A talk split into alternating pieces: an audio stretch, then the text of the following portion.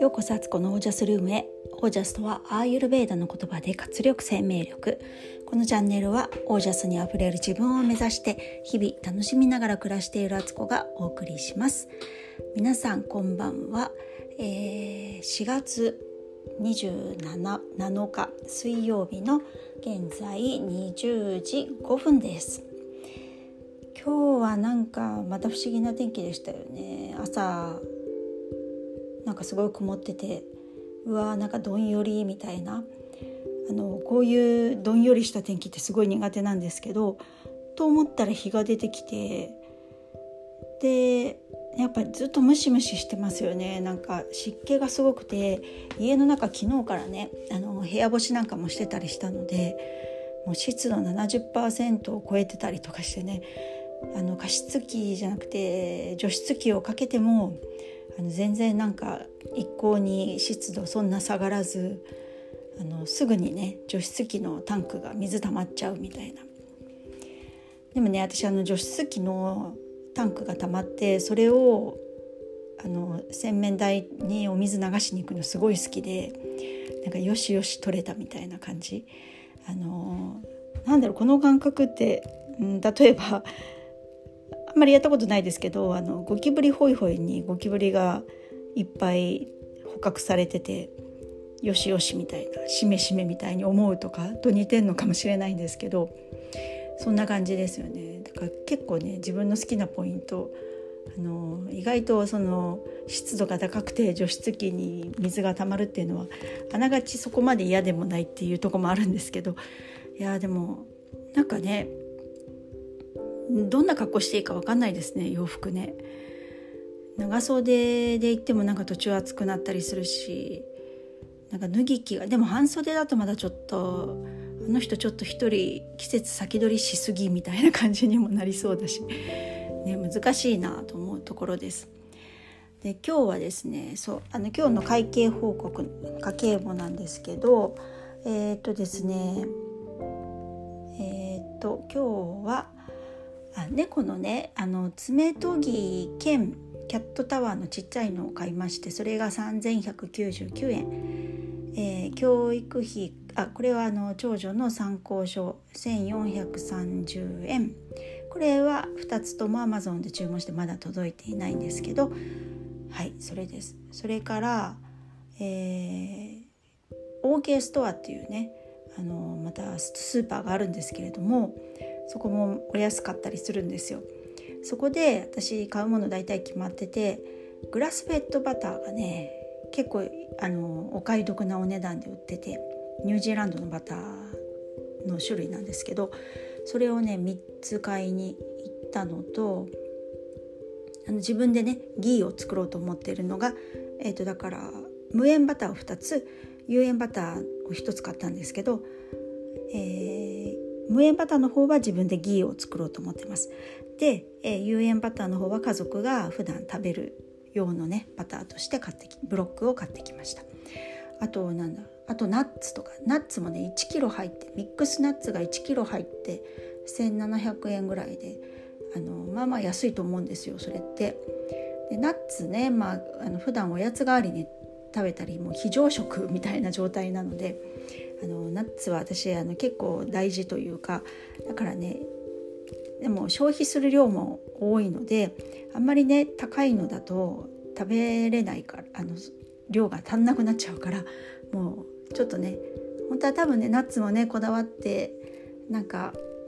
あんまりこう油が酸化してないやつとかねなんか製造されてから日が浅いやつとかのがいいのは分かってるんですけどもうちょっとしのごのいてられないってことであのとりあえず大体食べてるのはあの OK ストアのナッツかな。っていう感じで、えーとね、OK ストアでいろいろ買いまして6845円。もう本当に食費だらけですよねうちは。それから、えーと、またダイソーに行きましてね。ちょっとやっぱりねあのまだ必要なものがあってうんとまた付箋をちょっと見に行ったんですけどそれ以外にもやっぱねダイソーってこう見てるとまたなんかね急にねあの買いたくなっちゃったりとかしてね。なんだ自転車のサドルのね、あの、カバーがもうかなりボロボロになっててゴムがもうあの緩んじゃってね外れそうだったんでそのカバー買ったりとか。あと何かマッキーペンとか。あとなんだ？あとパスワードを記録しとくちっちゃいメモ帳みたいのがあるんですけどずっと私結構あのダイソーのやつ使ってるのでそれが1冊目が終わりそうだったんで2冊目買ったりとかそんなね買い物で770円、えー、締めて今日はいくら？1万2244円。まあまあ買っております。という感じの、えー、家計簿でした。で、えー、今日のお話なんですけど大切な人はあっけなく言ってしまうっていう話ですね。あのー、今日すごくショックだったことがあったんですけど私あの何回かこのラジオでもお話ししているあのヒーラーのね山村幸雄さんという方がいらして私はあの彼の本だったり CD をね持っていていろんなことをヒーリングのこととかスピリチュアルのことをねあの、ま、この世の真理みたいなことを勉強させてもらってるんですけどその山村さんはもうお亡くなりになっていてでも彼が残した言葉だったり教えっていうのを本にまとめたまとめてその本を出版している出版社のねあの小さな出版社でその山村さんの本とあと他に数冊ね売ってるだけの出版社なんですけどそこのねあの担当のそこを取り仕切ってる黒木さん、まあ、黒木さんがね一人でやられてたんですけど黒木さんがねうん亡くなってたっていうのを今日知ってすごいショックだったんですよ。私あの黒木さんとの出会いはその山村さんの本を買うためにそこはあの自費出版で本を出しているので直接ねそこにお電話したりファックスとかであの注文オーダーをするんですね。でそうするとあの送ってきてくれるんですけど えっとね最初にやり取りをしてその時もあのちょっと雑談をちょっとしたのかななんか普通にあの注文しただけでこう電話したんですけどちょっと雑談をしてでまた次の本があの山村さんの2冊目の本を買おうとしたのかなとか CD か何かを追加で買おうと思ってもう一回電話したらあの私のこと覚えててくれてで確かその2回目の電話でいろいろねお話ができたんですよね。多分ね1時間ぐらいなんだかんだねお話をさせてもらったんですよ。その山村さんのことだったりとかそのスピリチュアルなこととかヒーリングのこととかもね。あと霊気にすごく詳しい方だったんでその黒木さんという方が、ね、そのお話をしてもらったりとか。でね回目ぐらいにまた電話今度また CD の追加を買おうと思って電話した時にももうすっかりなんか通貨の中になってるというかあの私のことを分かってくれててで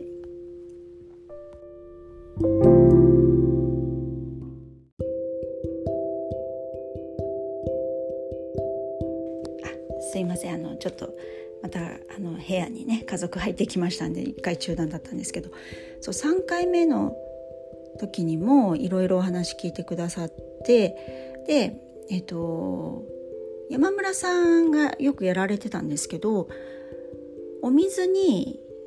光を入れるっていうことが山村さんできたんですよね。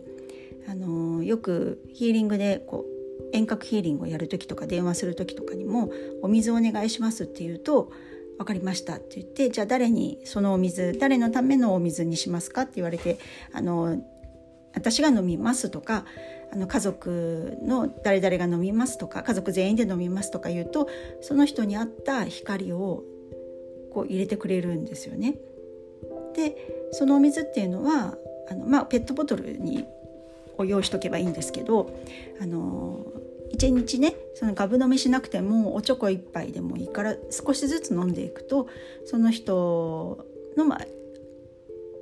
にヒーリングヒーリングの力を与えてくれるお水になってるっていうかね、まあ、これだからね本当に信じるか信じないかの世界なんですけどそれがねできたっていうのを本で読んでてああすごいなーなんて思ってたんですよね。そしたらその黒木さんもちょっとそういう能力が実はあるってことで黒木さんがあのご家族のためにとかあの敦子さんのために光を入れますかって言ってくれて何回かあぜひって言ってお願いしたことがあったんですよ。であのうちの猫のねあのルーク1匹目の猫のあのアメリカンショートヘアのルークの方なんですけど持病を持ってまして最初はねなかったんですけど3歳ぐらいになった時に急に発作が起きるようになってまああの転換なんですよねそれが。で結構あの最初はねもう訳が分かんなかったんですよ何が起こってるかも分かんなかったんですけど、まあ、これが転換の発作だってことが分かってでも手術ってできないですし根本治療ってないんですよね。で病院に行っても結局対症療法というかあの、まあ、症状をちょっと抑える薬。だけどそういうの飲み始めたらもう毎日飲ませなくてはいけないっていう。なんかいろんなことを考えてもうとりあえず治療はしないっていう方針でうちはいるんですけどあの一時ねあの発作がだいたい最初のうちは本当に数ヶ月に1回ぐらいの発作だったのがだんだんだんだんそれが3ヶ月に1回2ヶ月に1回1ヶ月に1回さらには1ヶ月を切るぐらいに1回起こるようになってきちゃっててちょっと困ってたんですよね。やっぱりどんどんどんどんこの発作の期間が短くなっていくとやっぱり本人も結構発作の後ってすごいしんどそうにしてるんですよね。さらにねあの湿菌がすごくて あの発作の後の大掃除っていうのがいつも大変なんですよ。だからあの本人のためにももちろんだしなるべくこう発作は起こらないようにさせたいなって思ってたんですけど外科的なことってどうにも多分ちょっとできないし本人もね猫もそんなこと理解できないからそんなねなんか手術とか全身麻酔でとかややる方がストレスになるんじゃないかなと思ったりしてすごく困ってたところにその黒木さんの方からねその光のお水を作ってもらったりとかあのルークにね遠隔ヒーリングしてもらったりとかしてそしたらその劇的に急に変わったとかじゃないんですけど気が付いた時にはその発作の回数がすごく減っててあの期間もね今は本当に23ヶ月に1回ぐらいな感じにまた期間が伸びてるしあとまあ2匹目のねアリスを買ったことでルークの中でもなんかこう癒し効果になってんのか、まあ、アリスはただね無邪気にあのルークの周りで騒いでることが多いんですけどなんか2匹でね一緒にこう横に並んで寝てたりとか舐め合ったりとかしてねなんか仲良くやってるんですよ。なんかそういうことも関係してるのかもしれないんですけどでもその黒木さんからね黒木さんが定期的にこう光を送ってくれてるくれてたみたいですごくねあの救われたんですよね。でその黒木さんとはなんかこう話があったというか私あの馬があったというか全然ねあのリアルにはお会いしたことなくて本当電話だけの中だったんですけど時々ねふとした時に電話かけてきてくれて「あの最近のあのルークちゃんの様子どう?」とか「敦子さんどうですか?」とかってなんかこう電話してきてくれたりなんかこう一緒にちょっとヒーリングをする会みたいなやつも誘ってくれてちょっとあのどこかに行くとかじゃないんですけど自分の家でちょっとヒーリングするお手伝いみたいなやつもね。私もなんかやらせてもらったりとかして本当になんか不思議な縁でつながった。ただの一消費者だったんですけど私はね本当にその山村さんの本とか CD が買いたくてあのコンタクトを取ったんですけどそっからなんかこう縁が広がってお会いしたことはないけどすごく身近に感じている方だったんですよね。で時々本当電話してきてくれるってね思い出した頃にちょうど電話が来るみたいなタイミングででここんとこ今年に入って連絡を取ってなかったんですよ。でちょっと用事がありまして私の方から手紙を書いて先日送ったんですよね。でそろそろ届いてるはずで黒木さんだったらこう電話くれると思ってたんですよねあのお手紙届いてたら。電話ないのでちょっとあの確認してみようと思って、えー、その出版社っていうのがね神からのギフト出版会っていうんですけどそこのホームページを開いてね電話番号を見たら確認しようとしたらトップページに黒木さんが去年の12月15日に急逝されたっていうことが書かれててなのであの出版の方とかも今ちょっとあの販売ができない状態になっちゃってるっていうのを見てもうすごいあの本当にショックでした。で黒木さんって多分70代ぐらいのおじいちゃんだおじいちゃんって言ったら失礼ですけどおじいちゃんなんですよね。だからやけどその山村さんとなんかご縁があって山村さんのその意思を継いで彼の教えっていうのをこの世に広げる役割をあの引き受けてあの本当に黙々とやられてたんですよね。世界中オーダーがあればも世界中どこにでも送るみたいな風な作業をね毎日やってその電話メールとかが得意じゃなかったので本当に電話かファックスでっていうね。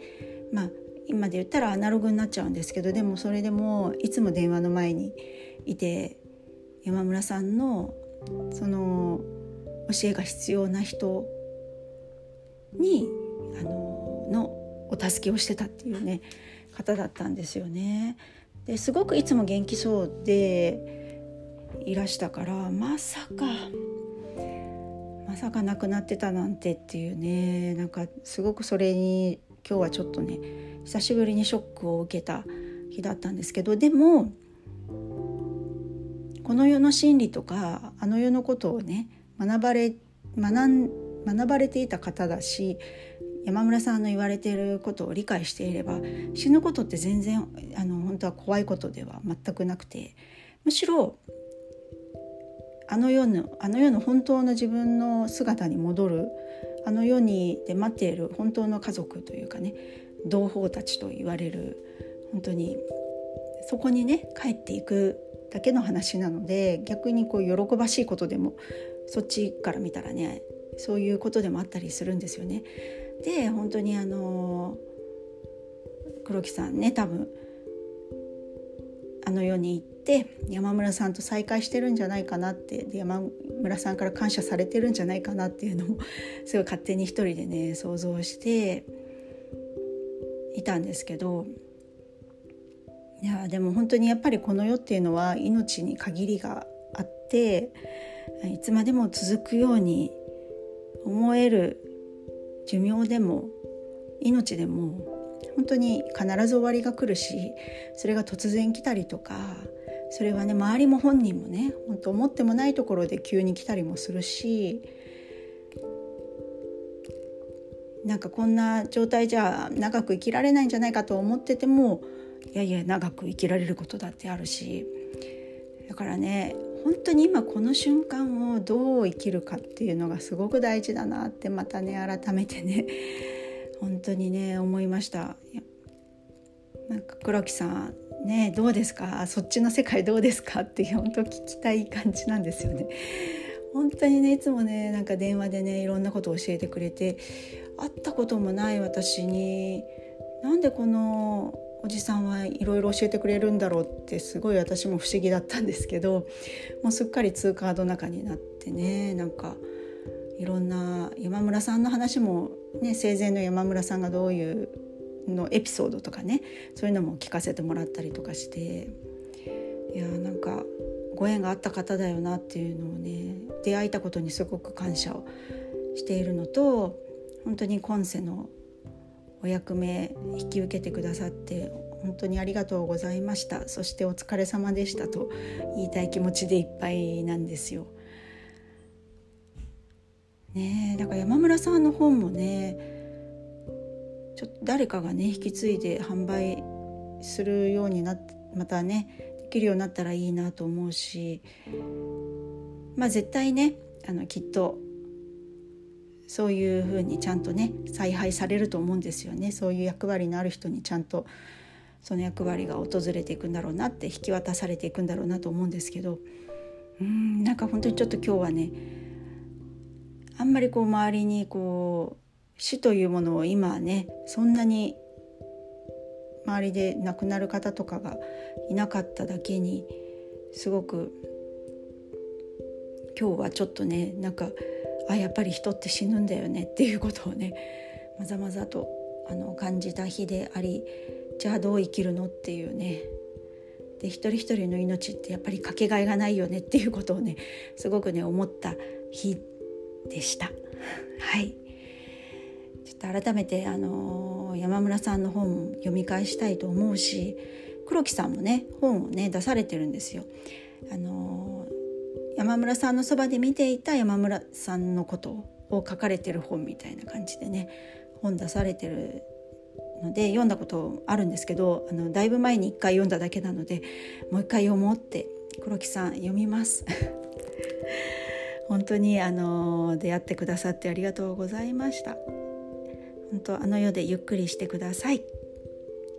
はい。ということで今日はこの辺で、えー、最後までお聴きくださりありがとうございました。